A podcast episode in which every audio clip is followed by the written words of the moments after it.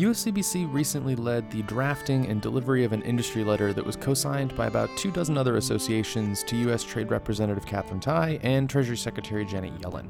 In it, we made some suggestions for how the administration might pursue a more durable trade and economic strategy with China. And so, to chat about that letter today, we have our Vice President for Government Affairs, Anna Ashton, on the line from the U.S. China Business Council in Washington, D.C. I'm Ian Hutchinson, and this is the China Business Minute.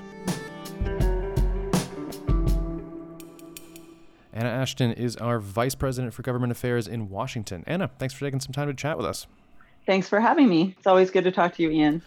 All right, so I know we recently sent an association letter to U.S. Trade Representative Katherine Tai and Treasury Secretary Janet Yellen. So, what was in it, and, and where did it come from? What what sort of preceded it? So, back in August, before the Trump administration made any um, official formal statements about the direction of its China trade policy.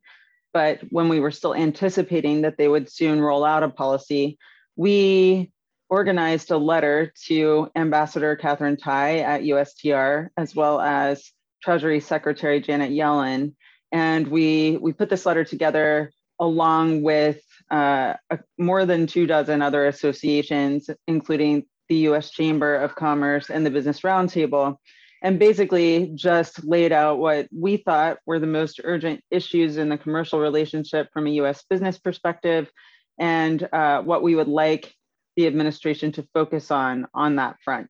Uh, a major piece was to please roll back the tariffs and also um, to the extent that tariffs are not going to be rolled back to please re reestablish an exclusion process um, and make it retroactive so that companies could at least have that avenue for relief from tariffs.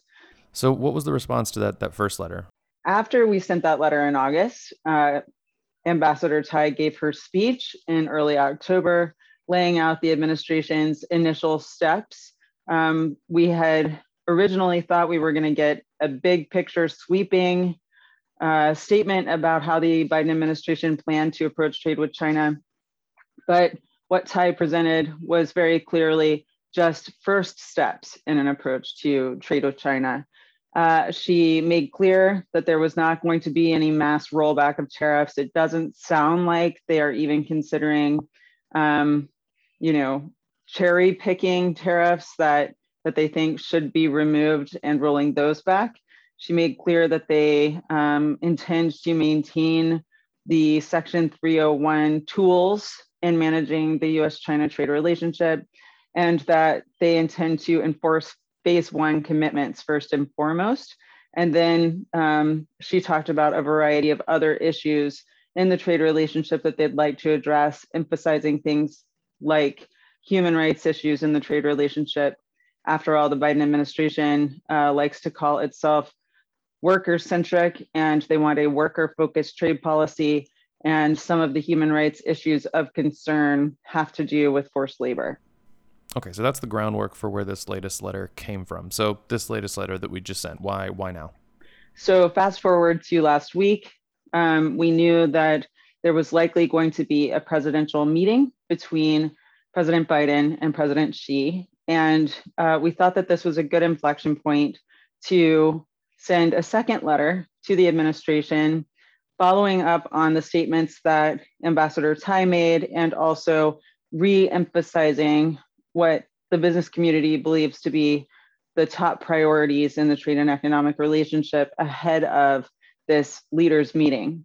Our letter that we delivered to Ambassador Tai and Secretary Janet Yellen last Friday, November 12th, uh, was a follow up letter once again emphasizing the US business community's top priorities and concerns with regard to US China trade and commercial relations. And in that letter, which was once again endorsed by two dozen associations uh, and Im- included a lot of input from them, we, number one, collectively supported the administration's intention to enforce phase one. Number two, we urged the administration to simultaneously work to address a variety of longstanding issues not included in phase one. Uh, and simultaneously is a key word here. we wanted to make clear that while, yes, we believe and agree with the administration that it is important to ensure phase one commitments are enforced, we don't want the process of enforcing phase one commitments to overtake um, opportunity to discuss things that were not addressed in phase one because there are plenty of significant challenges to doing business in China, uh, long-standing challenges that were kind of left off the table in the negotiation of the phase one agreement. Number three, we encouraged the Biden team to consider removing 301 tariffs, highlighting the damage that they continue to exact. And we asked them to implement a more robust and more retroactive, retroactive exclusion process than the one that they have um, that they have presented so far. And then number four, we encouraged a focused renewal and expansion of our trade ties with partners and allies in order to establish strong multilateral engagement to tackle shared challenges with China. And that is, that is the summary of the letter that we sent.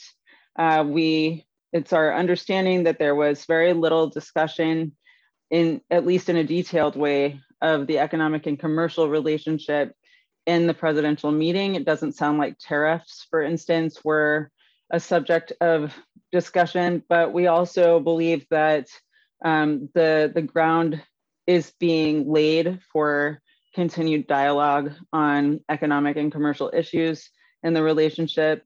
And we hope that we will soon begin to see more signals of the direction that the Biden administration intends to go and, and some progress between the two sides in ironing out some of the challenges that we face. All right, that is a helpful roundup. Um, for those who are interested, we will, of course, link the letter that we are talking about here in the show notes. Uh, Anna, thanks for taking some time to chat with us today. Great talking to you, and I hope to, to do this again soon. Again, Anna Ashton is our Vice President for Government Affairs. China Business Minute is a production of the U.S. China Business Council. You can always learn more about the work that we do on our website, uschina.org. If you like the show, please leave it a rating and review as it will always help other people find it. And just like every other week, thanks for listening, and we'll be back next week.